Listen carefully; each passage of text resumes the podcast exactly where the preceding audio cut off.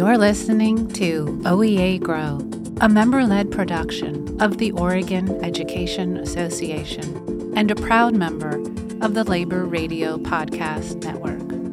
OEA Grow is by members for members.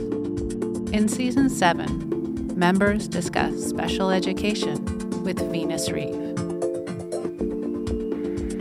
Welcome back to OEA Grow Season 7. I'm your host, Venus Reed, and this season we are exploring special education. Today we are speaking with three special education teachers Katie Gates, Kenny Long, and Kim Sullivan. Thank you all for being here today. And before we get going with our topic, would you each introduce yourselves and tell us a little bit about yourselves? And Katie, would you mind going first? Sure. I am Katie Gates. I'm a special education teacher. Um, I am in my seventh year of teaching, 10th year at the same school.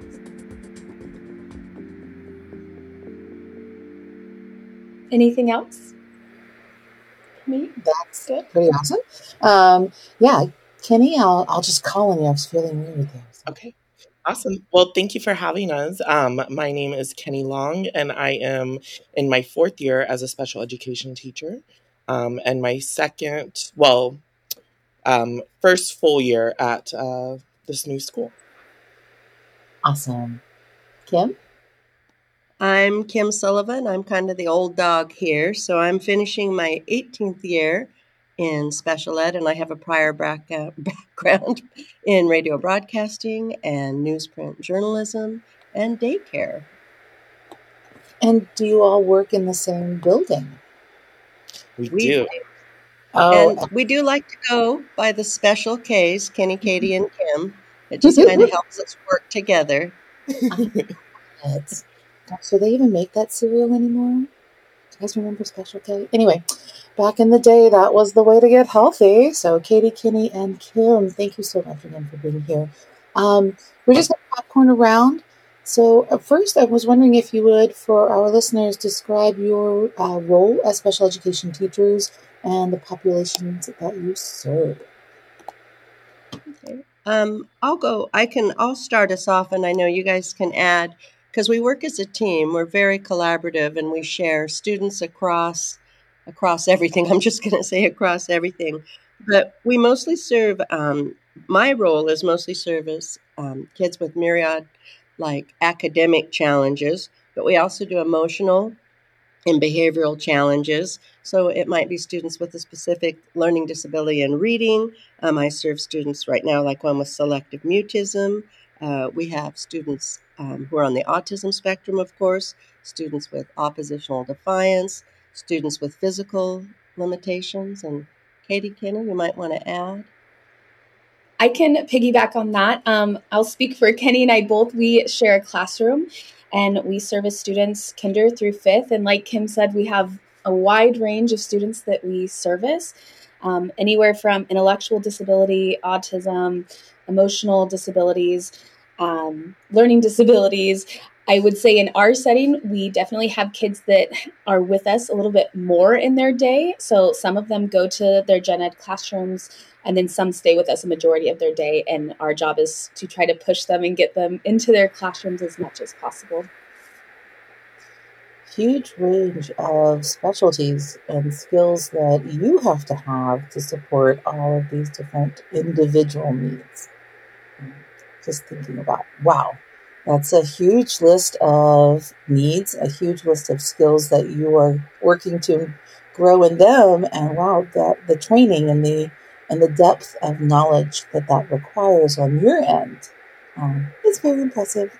So, what is well? Let's say different. Let's start with the different part from your role than a general education teacher. Um, I would say the biggest difference is that we have to individualize the education plans for all of our students. We can't expect them to just learn all in the same way um, based on one lesson. So it takes a lot of creativity to engage them.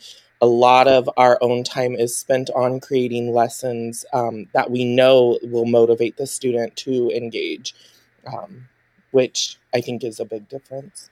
And I would add too, we the the a huge difference to me, and that not everyone realizes, and even some of our gen ed, you know, friends and peers, is that we teach all grades all day, so and all ages. And I do, I think for for the most part, we have more intense family relationships because we have kids who have a higher level of support need. But and I mean, I've had preschoolers, you know, we're in an elementary setting, but preschoolers to kids who are at a tag level, you know, talented and gifted, who might be achieving at a seventh or eighth grade level in the fifth grade. So we're we're absolutely individualizing each kid's individual, you know, program on a daily basis. if I'm honest. To piggyback on that, I do think that the the relationship with families, I feel, is very different. That we foster outside of what it at least seems like for gen ed we know a lot of personal information and a lot of families that connect with us because they're really trusting us in in a vulnerable situation. And so i think it's a privilege that we get to know all that information but i think we all take it very seriously um, because it's sensitive. And so we're trying to always navigate how to let other people in on our staff know information with also protecting some family and their dignity as well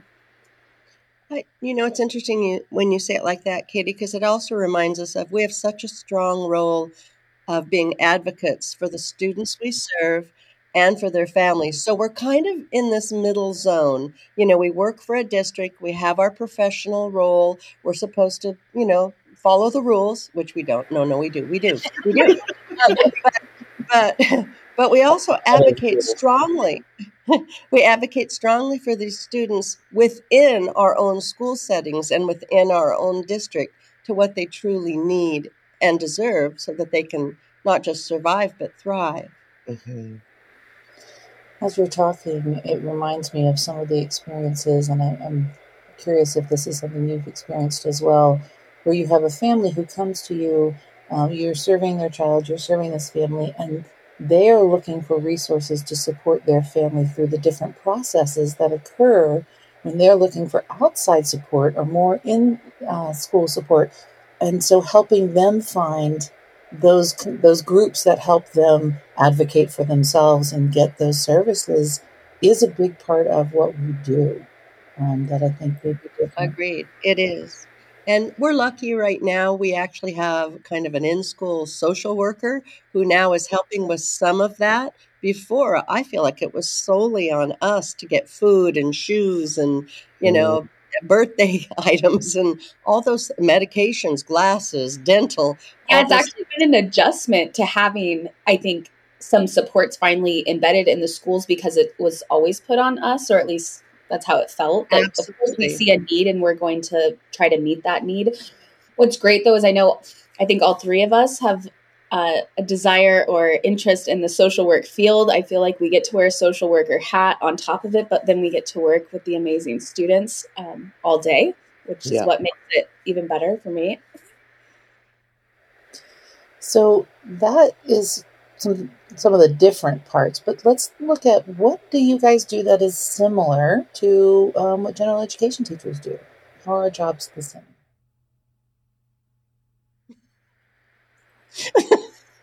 well,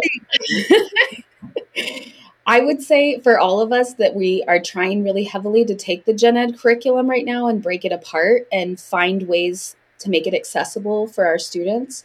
So we're getting the same content and we're really trying to adjust it. And so that's a similarity. We're at least looking at the same content, but we do have to get a little more creative. mm-hmm. I agree with that, Katie, because we're really trying, like we just had, you know, a new language arts adoptions whenever that comes along. And we try to use, you know, figure out what language, what vocabulary are they using. Like, for example, teaching handwriting, you know, just a, a, plain example. We used to say, you know, go to the top line, the middle line, the bottom line. Now we say, you know, start at the grass line, go down to the worm line, up to the plane line, because uh, that's that's a curriculum we're using. But but we have to use that language because otherwise, especially some of our students who need a little more processing time, you know, even to say you're not really looking for a plane, it's just called that now, you know, kind of a thing.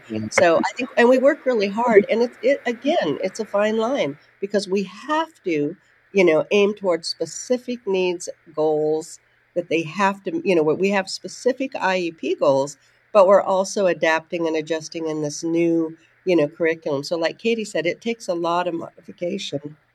I mean, I I mean, I'm sure after after we record this, I know all of us will be, will be working on things and it's a Sunday. I mean, that's just how it goes. mm-hmm. And I would piggyback on both of you guys and say that the similarity is that we are all in the school to teach the students and we all want them to thrive. Um, so our role is special in that we get to go and help the gen ed teachers who may not have had experience working with students with a particular disability, and we get to help that teacher uh, grow in their career as well.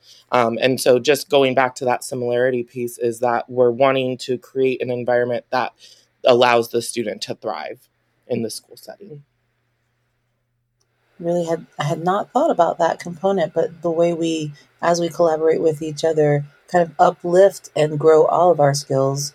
Um, when I have mm-hmm. a fifth mm-hmm. grade student I'm working with, boy, I learn a lot about that fifth grade curriculum that year, and you know, understand we're doing decimals to fractions. Okay, let's do this, um, and and kind of having to bridge that gap between what they know what we need them to know and the content we're using to get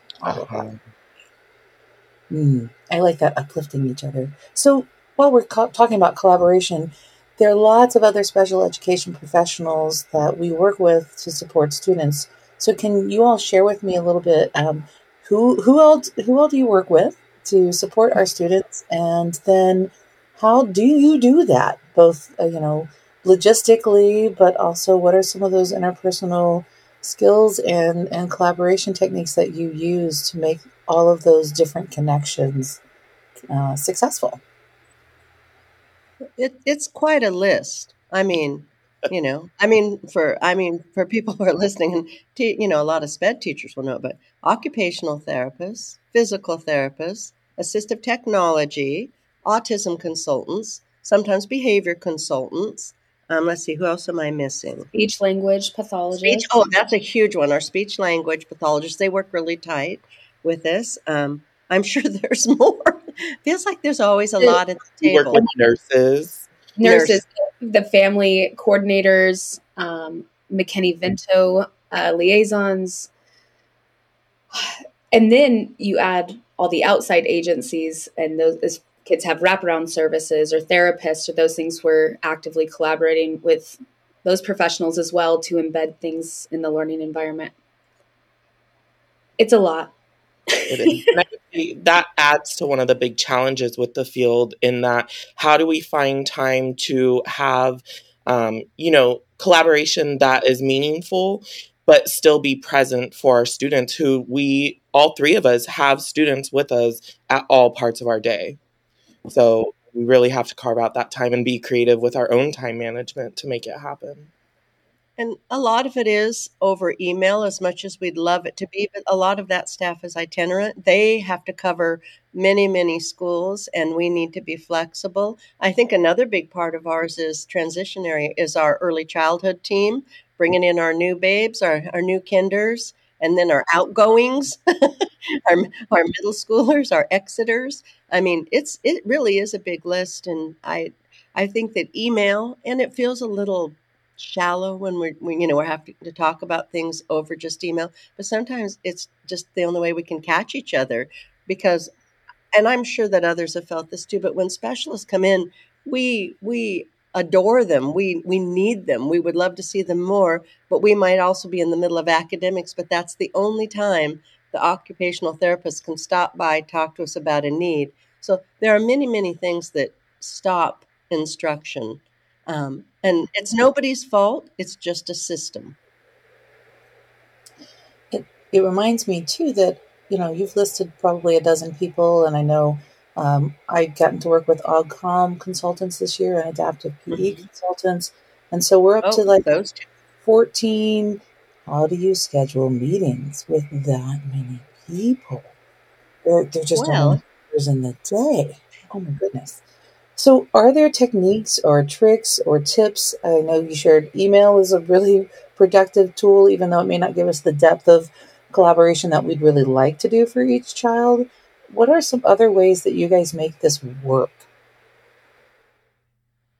I think that's that's actually one of the huge deficits in the system right now that I've watched as especially as our our other support staff, you know, everyone has to be a lot of people have to be at a lot of different locations. It would be great to have like a collaboration day where, you know, where uh, we, we'd say like this Friday instead of the school wide PD, which we also need to be a part of the professional development. But this is the day that the autism consultants and OTs are going to come in and talk to our team. Or do you know what I mean? It's it's it's a lot of things are driven by schedule. Well, schedule. That him that we recently just had like our OT come in and do consultation with our whole team and how to implement things like creating a menu, say for all of like specific students that we know need maybe some certain sensory type things and that type of collaboration is the most helpful to get the most people to the table at the same time because like you said the scheduling piece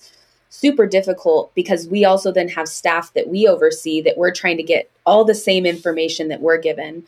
And so to me i've really tried to learn to lean on our specialists as more of they i view them very much as like active team members. And i know that when i'm struggling those are the people that i'm leaning in on for ideas. So i have definitely shifted how I even look at IEP writing and how we look at consultation versus direct like support from those people. And I don't think it's always needed for them to be directly in the classroom, but definitely to be there for us um, as other resources because sometimes we get stumped on how to move forward with a student. And those are the people that I call first to help out. Nice. So it's kind of leading me to I know this is a question we have a little further down, but I, I'm feeling it. When I grew up, we had a nurse for our elementary school, one nurse, the elementary school. Now we were K 7, so we were a big school, but we were the only school in the county because it was a tiny place. But we had a full time nurse in our school. And I was mind boggled when I got to Oregon, and that was not the case. Full-time nurse at two schools with two schools. That's that's not happening. We, our nurses have a gazillion schools and i was wondering you know as we're looking at all these different specialties and paraeducators who i know we're going to talk about here in just a moment these shortages in staffing both in the caseload management of you know some of our nurses have what five six seven eight school thousands of students to take care of. Um, is this something that you guys see impacts you directly? Um, wondering where else you see staffing shortages, both in their assignments and actually having people to fill those assignments. Um, I know for a while in our district we were missing some pretty key players that that help us do our scheduling, and that shift where I suddenly needed to do all the scheduling for all of my meetings became a whole nother lift in my day of oh my gosh, how am I going to get everything done? This has to happen. I mean, in a in a nutshell, shortages are shortchanging our students and our children. I mean, that's how it. I mean, it burdens us because we double team and we, you know, we have to, you know, we really can't, we really can't specifically meet their needs with the shortages, and it's the kids that are getting shortchanged. I mean, it just is. And, you know, and, you say, Kim, every morning we're having to decide who gets what, support today, what we're going to let go and what we need to prioritize. And safety and health things, like we're saying, like nurses, we have to administer meds for a lot of our students due to behavioral needs. And I can I can't tell you enough how difficult that is in our day and how often things don't happen at the right times because if an escalation is occurring, you know, there there's some major things that are going on because of the shortages. Um, and it is sad that every morning we're having to think where can we pull people to support to support. well, and I think there's been very few days where we have been fully staffed in I don't know that we've ever been in this building had a day, and I'm at a big school. I was at a much smaller school for 15 years, but for my last three years, this is a big school, almost 525 students. We've got four full time SPED teachers. It's a big school, but I don't think we have ever been fully sped staffed not just what we're asking for or perhaps believe truly we need, but just have on paper. I don't think we've had one day. And and and part of it of course was impacted by the pandemic, you know, because all of a sudden someone was out 5 days and but that has eased a bit, but it's just it, I mean, it's an ongoing, it's a huge event. it's a huge impact, I would say. And just adding to that i think like within our building you know, we have, um, when we have so much shortages, we have some programs that all of their support staff are out on the same day and it can be for multiple days and then we're having to pull support staff on from a whole completely different um, you know job title in the building to go into a program that they have no idea how to help these students but we're leaning on them to be supportive for these students because of safety concerns. And then it pulls, like how Kim said earlier, it just pulls from then academic groups happening in different areas of the building. So it really just all falls back to they directly affect the students that we're supposed to serve. Because so so I mean we'll be we'll call it to the names that it is. I mean we are t- we have a big Title One, which is in this building is reading assistant. Some buildings it's I think it's reading and math, but it's reading and the whole title team has had to not be able to do their academic groups. And we do share back and forth some with title teams if you're at a tier three you know level of support for a student. They have to shut down their whole program and get an all call to go down and help perhaps like with life skills our highest need population. And even our principal and I'm I'm, I'm going to say it out loud works yeah. in the life skills program some days because they're safe it's safety Yep. And that's a program where you should be the most highly qualified and trained for. But we're putting people in just to fill that safety void that have no idea.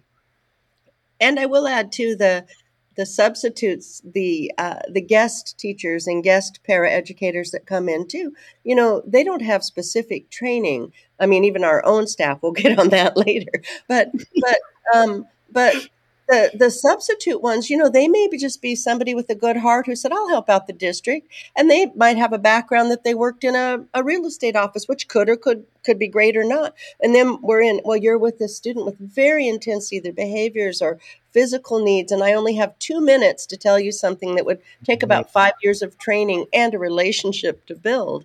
I mean, it, it it's it's it's a sad state of affairs. It reminds me, as you guys are kind of back to where we started, which was this list of all of the different things that you need to know, all of the different disabilities, all of the different impacts, because a disability impacts a student one way and this student the other way. It's very individualized. And so, mm-hmm. and collaborating with all of those specialists who have yet another layer of experience and knowledge to support a student. And now here is someone who knows none of that, who has None of that. And if that were me and I were invited to go into that situation, I would feel very uncertain, very scared, and very um, concerned about whether or not I would be back. You know, if I don't know what I need to know to support this child, am I am I helping? Am I? And it sounds like we've gotten to a place where it doesn't matter if you if you know how to teach. We just need you to keep them safe. We are at triage levels here we are just getting kids safely through the day on a good I feel day. like this whole year has been triage level. Yeah, where I feel everyone, especially because we all know how much relationship in our worlds matters too. And so to bring in kind of some random people at times or people that are not comfortable, kids can read that so easily when staff are afraid.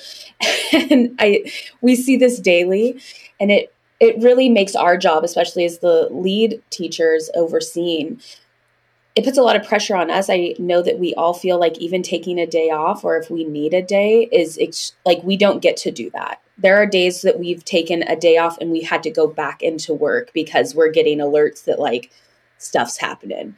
And, you know, we feel guilty about that. And although we could try to set our own boundaries, that's really hard when we know how it's affecting our staff and our students and then the families because their kids are being impacted and then it's just a whole trickle effect Well, and you you three know me. I'm going to flip this because I always have to have a happy ending at the end of my rainbow.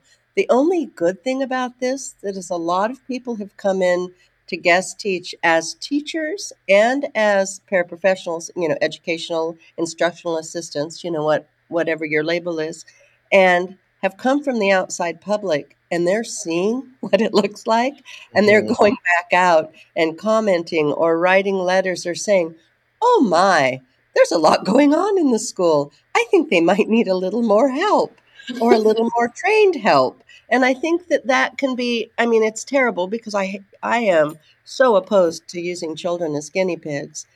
Um, but, but, but I think that they're, they've seen some realities of what a day looks like. And and like you're saying venus all the different supports and things and they're like whoa this one you know we have uh, it's just you know the myriad. I mean i don't know if people understand that we have children who are in and out of different levels of sped who may have feeding protocols like like feeding tubes. I mean there's really you can't just say to a sub you know a guest person here go feed this kid. Oh but not through their mouth you yeah. know? I mean, I mean like that's it's specialized or I need you to mm-hmm. do this this OT protocol that you've never done. You have no idea. Or here, use a Hoyer lift, the specialized piece of equipment. So don't pull your back out. But yeah, you can see the depth to which, you know, it's not just we don't have someone for that space. We don't have someone who has the training and the knowledge they need and the relationships. Okay, as we're talking, I was thinking, gosh, how long does it take to recover from the days that you're gone? Mm-hmm. take a day off. How many yeah. days does it take to re- to get everybody back to where they were before you left? Um, it sounds like that is also part of. It's not just writing a lesson plan that's three, you know, chapters long because of the depth of the detail that you have to leave for people, and you don't know who's going to come in and what knowledge they already have and what knowledge and skills you need them to get in that two minutes that they have to read the lesson plan if they get to read the lesson. Plan.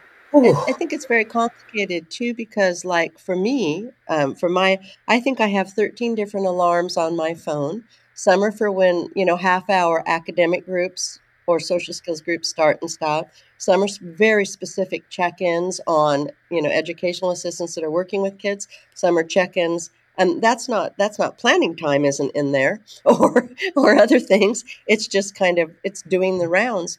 And i think about that too. So scheduling that I, we have to be so thoughtful because that's one of the differences with gen ed. I know they have a very tight schedule too um, working through things but they could say this afternoon you could read the story aloud and have students answer questions well we i might have a kindergarten group you know reading group then a fifth grade math group then a fourth grade we it it's it's very complicated. So we get it um, how hard it is when the guests and even because we have a, our educational assistants also do teach the groups. So when they don't you know when they don't show up or we have an opening and and we're teaching our group and we have to say, oh, I'm sorry, there doesn't seem to be adult over there with your group. Come join ours. So all of a sudden, the kindergartners working on letter sounds have joined our fifth graders who are working on deeper level questioning, you know, in a, a you know, in a paragraph that we're working intensely. So we do it,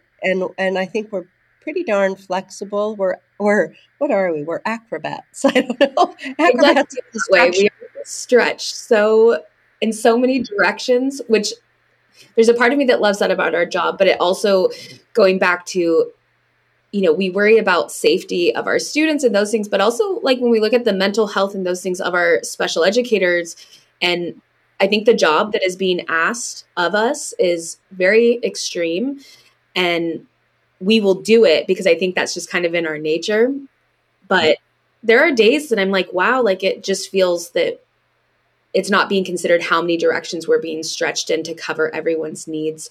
And then the next day, a new student will enroll, and we have to adjust like pivot is really the word for sped i think.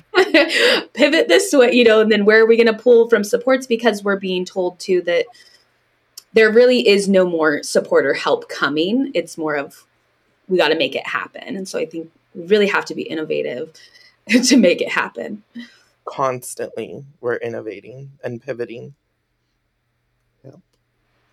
We write schedules over and over and over again. I don't think we'll ever have just a nice, pretty schedule. I, I, think the changes are so quick, and this is a very transitionary school too. That we had to buy our own little personal mini laminators. We don't have the time to set up the big one and go down to the copy room. This kid needs a schedule and a card now. Oh, they're coming tomorrow. And what's their name? You know. yeah, I, am I'm nodding my yes. We have one of those in my classroom. One of the aides purchased it, in fact, because we couldn't wait for that laminator to. And wait, we don't have the film, and the secretary is also being the nurse and the security guard and the registrar, so she doesn't have time to mm-hmm. order the film because she's actually making sure that the people who walk in our building are safe and they've done the COVID things and they've done. Wow. Silence must just feel so amazing at the end of your day. yes. Constantly trying to figure out all of these pieces. Um, you mentioned paraeducators and, I, and or educational assistants, aides. They go by a lot of names, um, but the the basic fact is that they are supporters of our students, and we get to use them in ways that support our students. So they may be asked to do a lot of things like, gee, tube feeding or teaching phonics or uh, building a relationship with a student who really doesn't want to have anything to do with you or you know just helping students deal with trauma or so i'm wondering if you'll share a little bit about the paraeducators you either currently work with or have worked with in the past some of the things that really work and some of the places where maybe they aren't getting the support training etc that they need to be the effective supporters that you need to really serve our students in the way that they need. Well, we're going to be, we'll be bluntly honest. The paraeducators are coming in not trained. Years ago, they would go through different trainings, and now once in a while, they'll be offered like a, a professional development day, like if we have a different day, like if we're doing, you know, progress reports and but they might go to a training on you know how to do this one reading curriculum but they haven't been trained in trauma informed care or all kinds of specific teaching academics.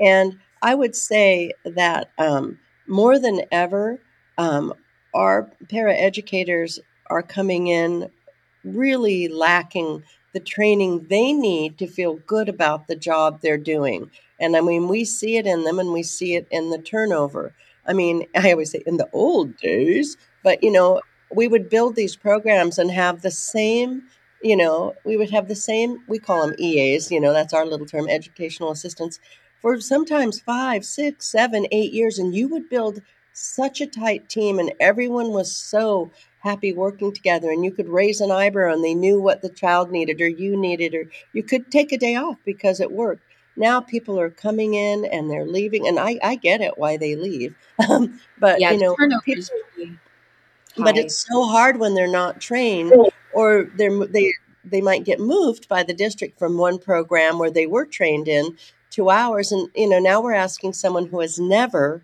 ever taught an academic group to teach reading writing math and very specifically so we spend so much training you know it's like training the trainers kind of thing and we don't have time built in for that. So again, I'm just going to be honest. Sometimes we just say, you know what, that just isn't. You know, there's such skill deficits, and it's it's nothing against some EAs. It's just they don't. They've never been trained in it. But it's so much work on the teachers, and I know Katie and Kenny will agree. We just say, you know what, um, maybe we'll assign this person to recess and lunch, and we'll just overtake the, those groups too. And that's not what it's supposed to be like but it just you have to kind of choose your battles and choose how much i don't know maybe katie can well i would say oh sorry go ahead katie. No go ahead go ahead.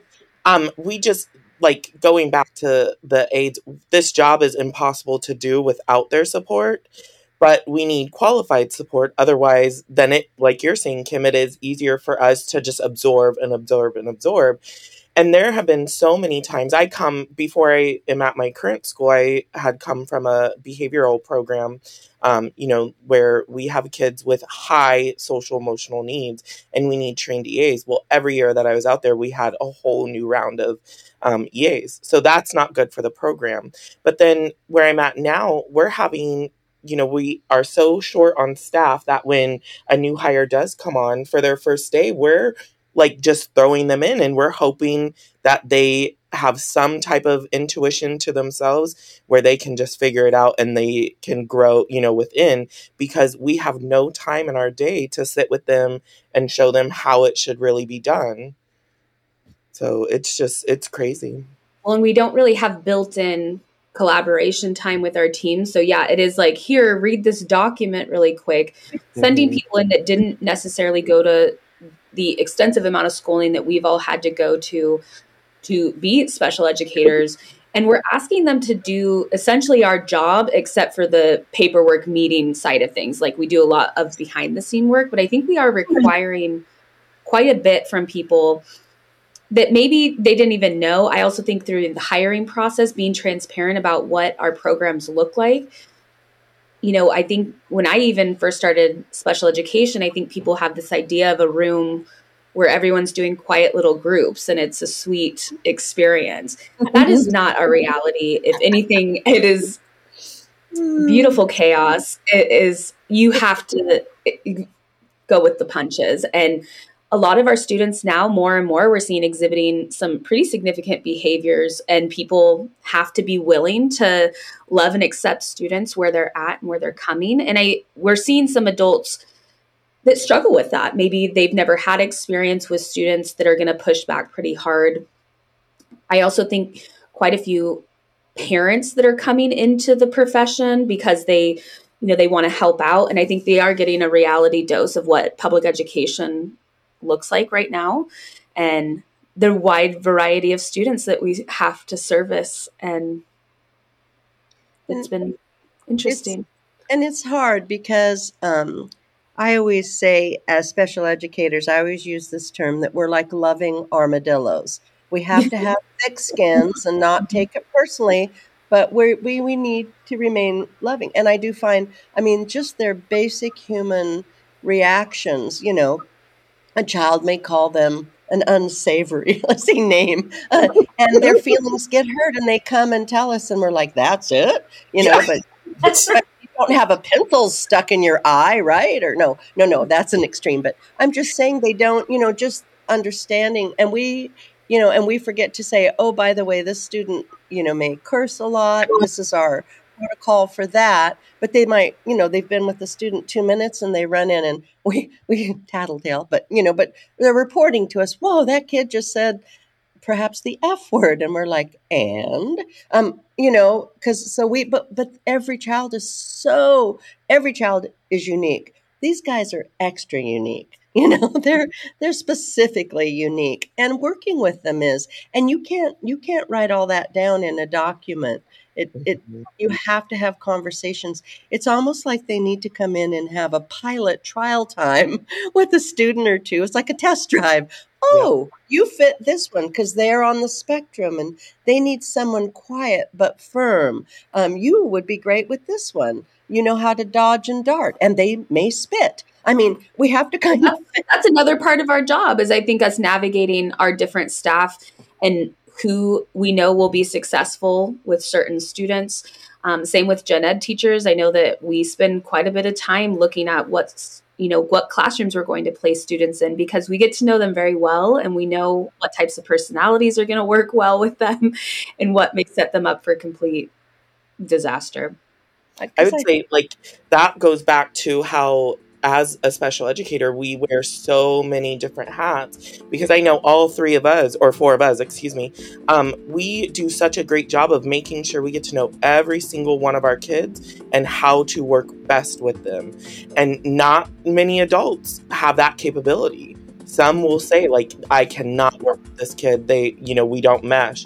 That's not an option for the four of us. And so that's a big, you know, that's that's a lot to have to consider in the day. For more OEA professional learning opportunities, visit grow.oregoned.org.